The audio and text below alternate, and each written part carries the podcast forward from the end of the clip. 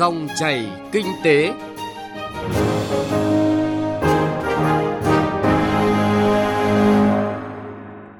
Các biên tập viên Xuân Lan và Thu Trang xin kính chào quý vị và các bạn. Chúng ta lại gặp nhau trong dòng chảy kinh tế trên kênh Thời sự VV1 của Đài Tiếng Nói Việt Nam. Chương trình hôm nay thứ Tư ngày 31 tháng 1 có những nội dung sau đây.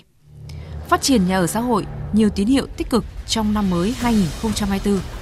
thực hiện tốt các nghị quyết đầu năm 2024 của chính phủ để tăng năng lực nội sinh của nền kinh tế, giữ vững niềm tin doanh nghiệp. Tiêu điểm kinh tế địa phương ở phần cuối chương trình, phóng viên Đài Tiếng Nói Việt Nam phỏng vấn ông Phạm Quang Thắng, Phó Giám đốc Sở Kế hoạch và Đầu tư tỉnh Vĩnh Phúc về những giải pháp thu hút dòng vốn FDI chất lượng cao. Thưa quý vị và các bạn, ngày 3 tháng 4 năm 2023, Thủ tướng Chính phủ đã phê duyệt đề án đầu tư xây dựng ít nhất 1 triệu căn nhà ở xã hội cho đối tượng thu nhập thấp, công nhân khu công nghiệp giai đoạn 2021-2030. Hiện nay, Bộ Xây dựng đang phối hợp với Ngân hàng Nhà nước và các bộ ngành địa phương khẩn trương tháo gỡ khó khăn để nâng cao hiệu quả phát triển nhà ở xã hội. Qua hơn 8 tháng triển khai đề án, công tác phát triển nhà ở xã hội đã đạt được những kết quả tích cực, ghi nhận của phóng viên Thành Trung. Lãnh đạo Bộ Xây dựng cho biết, hiện nay các địa phương đang triển khai 291 dự án nhà ở xã hội với quy mô xây dựng khoảng 271.500 căn hộ với tổng diện tích sàn là 15 triệu 520.000 m2. Về gói tín dụng 120.000 tỷ đồng phát triển nhà ở xã hội đang được triển khai, tuy mới giải ngân được hơn 143 tỷ đồng, nhưng đã có 23 tỉnh thành phố công bố danh mục dự án đủ điều kiện vay với nhu cầu vay vốn là hơn 25.884 tỷ đồng. Thứ trưởng Bộ Xây dựng Nguyễn Văn Sinh cho biết, nếu như các dự án đã được cấp phép và chấp thuận chủ trương đầu tư hoàn thành đúng thời hạn, sẽ cơ bản hoàn thành mục tiêu đến năm 2025 là khoảng 428.000 căn nhà ở xã hội. Như vậy là nếu như mà giai đoạn từ nay đến 2021-2025 nếu mà thực hiện được 412.000 căn này thì so với cái mục tiêu kế hoạch là 400 hơn 4 420 thì như vậy là cũng đã, đang đang gần đạt đến những cái cái đích đến năm 2025 thì về việc này thì Bộ Xây dựng sẽ bám sát các cái cái, cái mục tiêu này. Với những cái dự án đang triển khai này thì để đảm bảo được cái yêu cầu. Và nhất là khi mà tới đây là luật nhà ở ờ, đã được thông qua thì riêng nhóm chính sách về nhà xã hội có hiệu lực ngay thì sẽ tạo lên nhiều những cái chính sách nó rõ ràng và nó nó nó, nó sẽ khuyến khích các cái hoạt động đầu tư trong cái giai đoạn tới.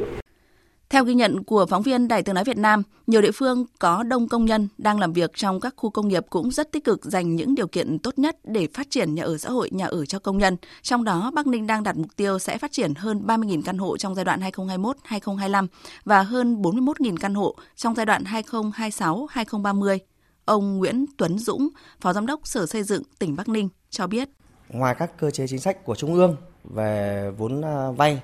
và hỗ trợ lãi suất thì sẽ bố trí các khoản uh, ờ, hỗ trợ uh, bằng ngân sách của tỉnh trong việc uh, phát triển uh, nhà xã hội. Sở dựng cũng sẽ phối hợp với các chủ đầu tư để ra soát để qua đó kịp thời tháo gỡ các khó khăn vướng mắc trong quá trình uh, đầu tư xây dựng dự án từ khâu uh, lập thẩm định phê duyệt quy hoạch, uh, phê duyệt dự án đến khâu uh, đền bù giải phóng mặt bằng một địa phương khác là thành phố Hải Phòng phấn đấu trong giai đoạn 2021-2025 phát triển 1,5 triệu mét vuông nhà ở xã hội, tương ứng với khoảng 20.800 căn hộ. Giai đoạn 2026-2030 phát triển tăng thêm 2 triệu mét vuông sàn nhà ở xã hội, tương đương khoảng 28.000 căn hộ xây mới. Ông Đỗ Hữu Hưng, Phó Giám đốc Sở Xây dựng thành phố Hải Phòng chia sẻ. Vừa qua, ờ, Sở Dựng chúng tôi cũng đã tham mưu cho Ủy ban nhân thành phố, Ban Cán sự Đảng trình Ban Thường vụ và Thành ủy phê duyệt một cái đề án phát triển nhà ở xã hội thành phố Hải Phòng đến năm 2030 và trong các cái giải pháp thì đã giải quyết được ba cái khó khăn vướng mắc. Thứ nhất là về quy hoạch, thứ hai là đấu nối các cái ờ, hạ tầng kỹ thuật ờ, ngoài hàng rào, thứ ba nữa là giải quyết cái nguồn vốn. Có nhiều căn cứ để tin rằng công tác phát triển nhà ở xã hội sẽ đạt được những kết quả khả quan trong năm 2024, trong đó sự chủ động, nỗ lực của các địa phương là rất quan trọng. Để thực hiện thành công đề án xây dựng 1 triệu căn nhà ở xã hội đến năm 2030, các chuyên gia cho rằng bên cạnh gói tín dụng 120.000 tỷ đồng đã ban hành, chính phủ cần xem xét thêm gói tín dụng dành riêng cho công nhân, người lao động mua, thuê, mua nhà ở xã hội, nhà ở công nhân với mức lãi suất vay ưu đãi không quá 4% mỗi năm, thời gian vay không thấp hơn 25 năm để đảm bảo với mức thu nhập. Đồng thời tách rõ gói tín dụng 120.000 tỷ đồng có bao nhiêu phần trăm dành cho người mua nhà vay và bao nhiêu phần trăm dành cho chủ đầu tư dự án xây dựng nhà ở xã hội, nhà ở công nhân. Với thủ tục phê duyệt dự án nhà ở xã hội cần có một bộ thủ tục pháp lý riêng, đơn giản và nhanh chóng so với thủ tục hiện tại. Có như thế thì những chính sách và gói hỗ trợ mới có thể đem lại hiệu quả thực sự cho phát triển phân khúc nhà ở xã hội, góp phần thúc đẩy phát triển thị trường bất động sản lành mạnh, bền vững.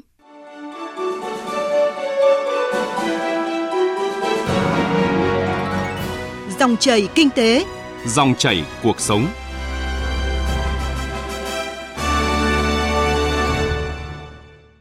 Thưa quý vị và các bạn, đến thời điểm này, nhiều bộ ngành địa phương đã ban hành chương trình hành động nhằm thực hiện nghị quyết 01 của chính phủ về nhiệm vụ giải pháp thực hiện kế hoạch phát triển kinh tế xã hội năm 2024. Nhận định năm 2024 vẫn còn rất nhiều khó khăn, thách thức tác động lên nền kinh tế và doanh nghiệp, nên nhiệm vụ củng cố năng lực, tăng sức cạnh tranh, giữ vững niềm tin doanh nghiệp được nhấn mạnh trong các chương trình hành động của các bộ, ngành, địa phương. Các nhóm giải pháp vì thế cũng được đề ra sát hơn với tình hình thực tế. Bài viết của phóng viên Nguyên Long sẽ làm rõ hơn vấn đề này trong dòng chảy kinh tế hôm nay. Tại chương trình hành động về thực hiện nghị quyết số 01 của Chính phủ, Bộ Công Thương giao nhiệm vụ cụ thể cho các đơn vị thuộc ngành thực hiện 3 trọng tâm phát triển của ngành trong năm 2024 với 3 đột phá chiến lược và 11 nhóm giải pháp cụ thể để thực hiện thắng lợi các nhiệm vụ chính phủ giao cho ngành công thương. Trong đó, chỉ số sản xuất công nghiệp tăng khoảng 7 đến 8%, tỷ trọng công nghiệp chế biến chế tạo trong GDP đạt trên 24%, tổng kim ngạch xuất khẩu tăng khoảng 6% và cán cân thương mại duy trì xuất siêu khoảng 15 tỷ đô la Mỹ.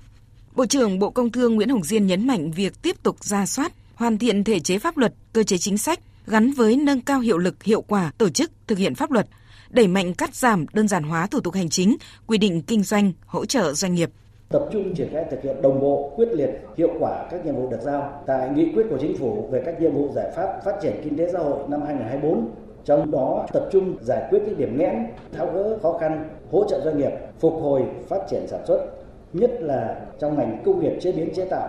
đẩy nhanh triển khai các dự án phát triển công nghiệp, năng lượng, thương mại, nhất là các dự án trọng điểm để sớm đưa vào hoạt động, góp phần nâng cao năng lực nội sinh của nền kinh tế đất nước siết chặt kỷ luật kỷ cương, nâng cao hiệu lực, hiệu quả và trách nhiệm người đứng đầu trong công tác xây dựng và thực thi pháp luật, đẩy mạnh cải cách thủ tục hành chính, chuyển đổi số, kết hợp kiểm tra giám sát, bảo vệ cán bộ dám nghĩ, dám làm, dám chịu trách nhiệm vì lợi ích chung là một điểm nhấn đáng kể trong chương trình hành động của Bộ Giao thông Vận tải thực hiện nghị quyết số 01 của chính phủ nhất là khi 2024 là năm tăng tốc, bứt phá, có ý nghĩa đặc biệt quan trọng trong thực hiện thành công thắng lợi kế hoạch 5 năm giai đoạn 2021-2025.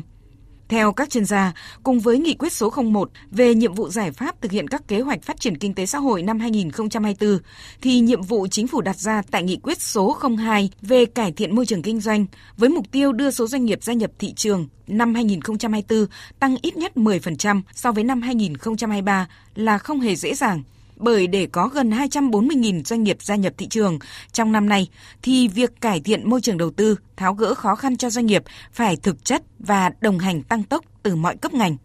Chuyên gia kinh tế tiến sĩ Nguyễn Minh Phong nêu thực tế thiếu một sự đồng tốc ở lãnh đạo cấp trên với bộ máy ở cấp dưới. Đây là một trong những cái thực tại tồn tại rất lâu rồi và nó có nhiều nguyên nhân. Ờ, nguyên nhân trước hết có lẽ đó chính là sự thiếu đồng bộ, đồng bộ về mặt luật. Tức là luật lớn thì thoáng tư duy ở trên thì thoáng nhưng mà hướng dẫn cụ thể xuống dưới dưới dạng các nghị định các thông tư các cái văn bản dưới hơn nữa đó và trở thành những cái chỉ đạo miệng hàng ngày ấy, thì nó lại thu hẹp dần đây là do cái sự gọi là liên thông cái sự thấu hiểu thấu cảm và cái năng lực pháp lý đó, cũng như là cái tính minh bạch của các cái thể chế pháp lý có lẽ nó chưa thật đầy đủ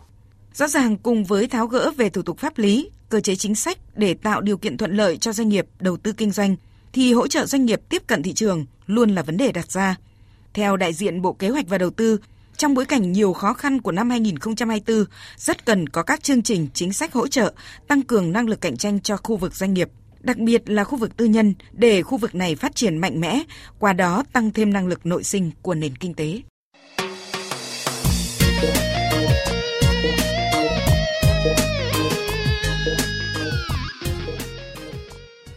Thưa quý vị và các bạn, thời gian qua với việc tăng cường xúc tiến quảng bá bằng nhiều hình thức, tích cực hỗ trợ, tháo gỡ khó khăn cho các nhà đầu tư, nên Vĩnh Phúc tiếp tục là điểm đến của các doanh nghiệp trong và ngoài nước.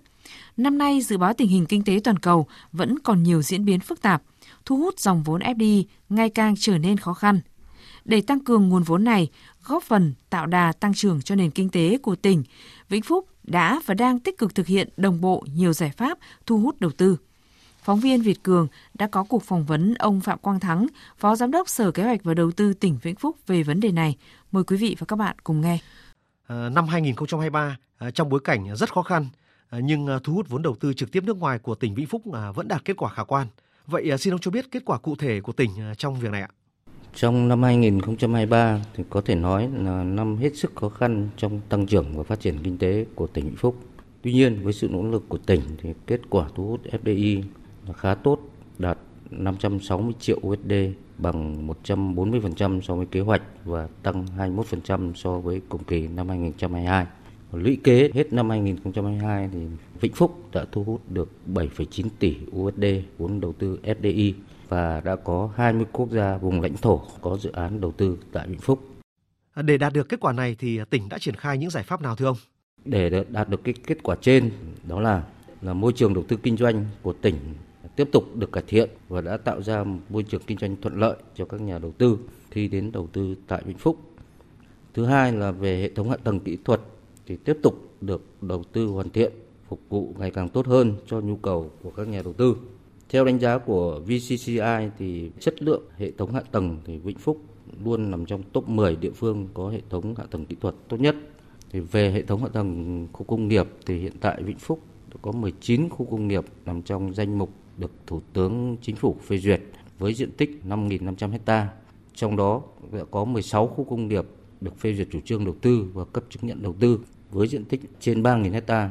Và trong 16 khu công nghiệp này thì hiện đã có 8 khu công nghiệp đã được đầu tư hoàn thiện hệ thống hạ tầng và đi vào hoạt động với tỷ lệ lấp đầy là trên 60%.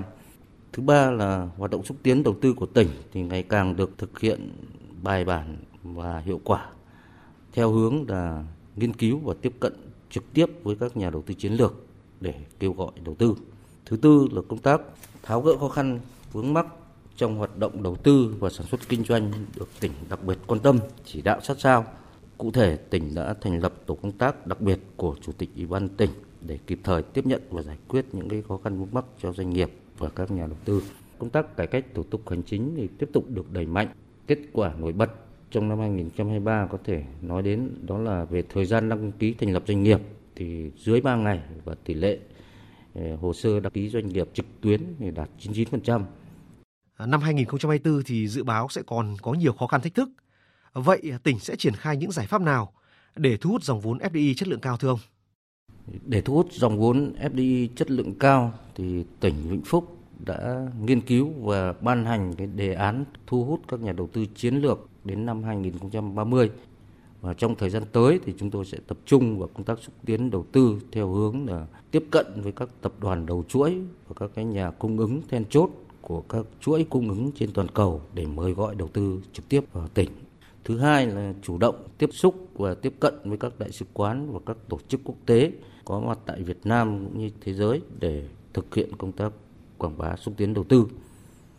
Thứ ba là tỉnh đang nghiên cứu để ban hành cái cơ chế là giảm chi phí đầu tư kinh doanh trên địa bàn tỉnh và chính sách để hỗ trợ đào tạo nguồn nhân lực chất lượng cao để đáp ứng cho các cái nhà đầu tư chiến lược khi đầu tư vào Vĩnh Phúc trong thời gian tới.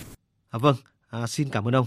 Quý vị và các bạn vừa theo dõi cuộc phỏng vấn của phóng viên Đài Tiếng Nói Việt Nam với ông Phạm Quang Thắng, Phó Giám đốc Sở Kế hoạch và Đầu tư tỉnh Vĩnh Phúc về những giải pháp thu hút dòng vốn FDI chất lượng cao. Nội dung này cũng đã kết thúc dòng chảy kinh tế hôm nay. Chương trình do biên tập viên Thành Trung và nhóm phóng viên kinh tế thực hiện. Cảm ơn quý vị và các bạn đã quan tâm theo dõi.